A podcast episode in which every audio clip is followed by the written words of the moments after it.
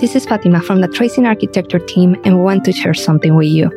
This is a hot topic. I mean, it has gotten the attention of the press throughout the United States. Some of that is, in my view, vastly overblown.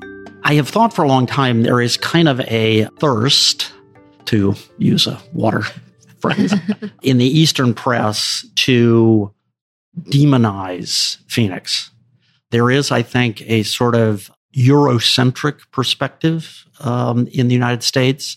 That is to say, that the natural order of things is for people to live where it is cold, clammy, and rains a lot, like Northern Europe and like the East Coast of uh, Northeast Coast of the United States. And therefore, there is an expectation that those people who move to Phoenix are crazy, unbridled hedonists who are sunning themselves and wasting water like crazy and really shouldn't be that many people living here. And so we were beginning to get word this declaration by the Department of Water Resources when it was going to come out. And I was concerned that it would be seized, as it has been, by the New York Times, the Washington Post, the Wall Street Journal, to a lesser extent, the LA Times, because that's sort of the picture of Western water is Arizona California are the big dogs who fight with each other about mm-hmm. the Colorado River seized by those entities to reinforce this notion that, that Phoenix is in big trouble. It's not. That's not what the declaration means. The declaration means that the Groundwater Management Act is working the way it's supposed to work. You just heard from Grady Gammage Jr. He's a land use lawyer here in Phoenix. He's talking about a recently announced pause on water supply certificates by the Arizona governor, Katie Hobbs. We learned about this during some conversations we've been having about the future of water in Arizona that we're going to release later in the year. Actually, this news came out the same day that we were interviewing Enrique Vivoni. He's a scientist engineer who specializes in hydrology at the Arizona State University. He's Enrique that day.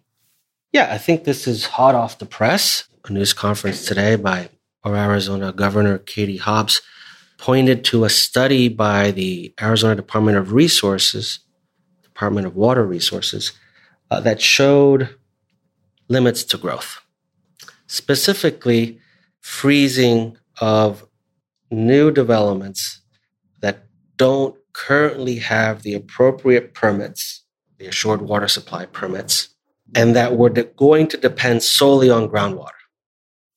To explain a little bit more where this is coming from and the effects this might have, here's Grady again.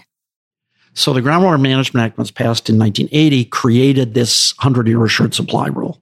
The 100 year assured supply rule under the new declaration has been found to have insufficient water to support 100 years of growth in the parts of Metro Phoenix that are not designated providers.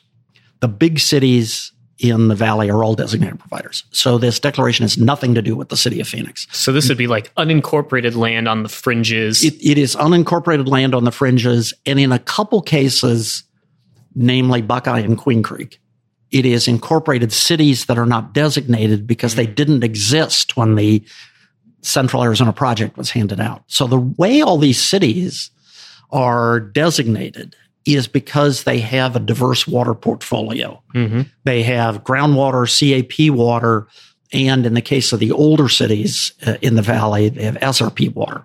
And between all of those things, they can show up 100 year assured supply for all of the potential growth.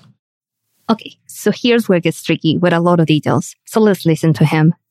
So what the Department of Water Resources did, they did this first on the west side, the Hassayampa Basin, and then they've now done it for the entire Phoenix area basin, the Phoenix AMA, is to look at the projected growth and determine whether or not that growth, which can only be served currently by groundwater, can be sustained for 100 years.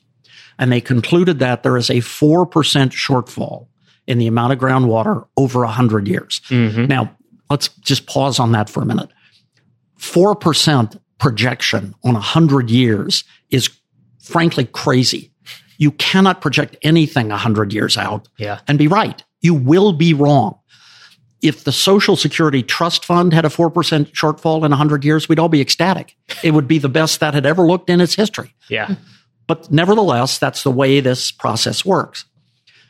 So, a couple of things about the assumptions underlying that those findings. One is that is based on current per capita use by the Phoenix urban area. Per capita use is going down every year, and it will surely get more efficient over the course of 100 years.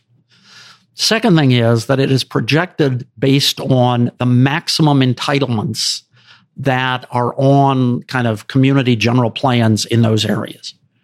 No one ever achieves maximum entitlement.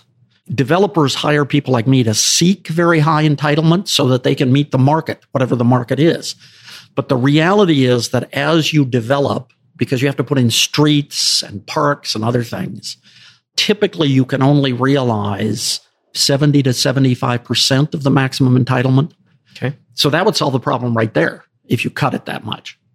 Nevertheless, that's the way the Department of Water Resources has to do it. They don't know and they don't have any other way of making an assumption.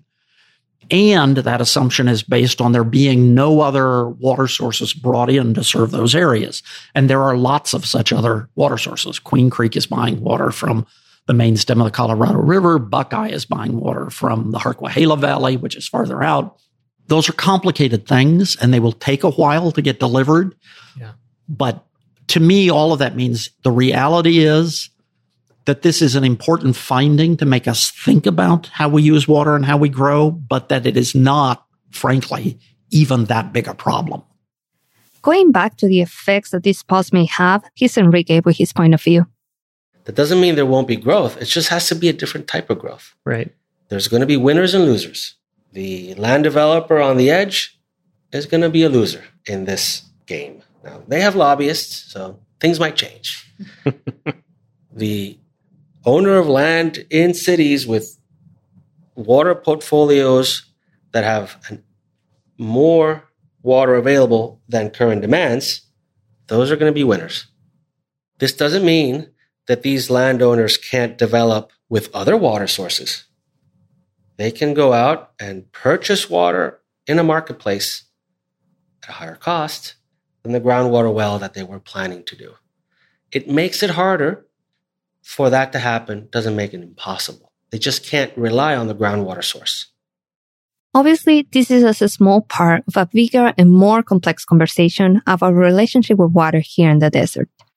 It was important to us to hear from different people and their different perspectives on this topic. And for the full episode, you're not only going to hear from Enrique and Grady, you will also hear from the architect Brian Farling, the landscape architect Todd Briggs, Erica Lee Hanson, she's an artist, researcher, and educator, Ilenia Aguilar, an elected board member of the Central Arizona Water Conservation District, and Stephanie Smallhouse, current president of the Arizona Farming Bureau.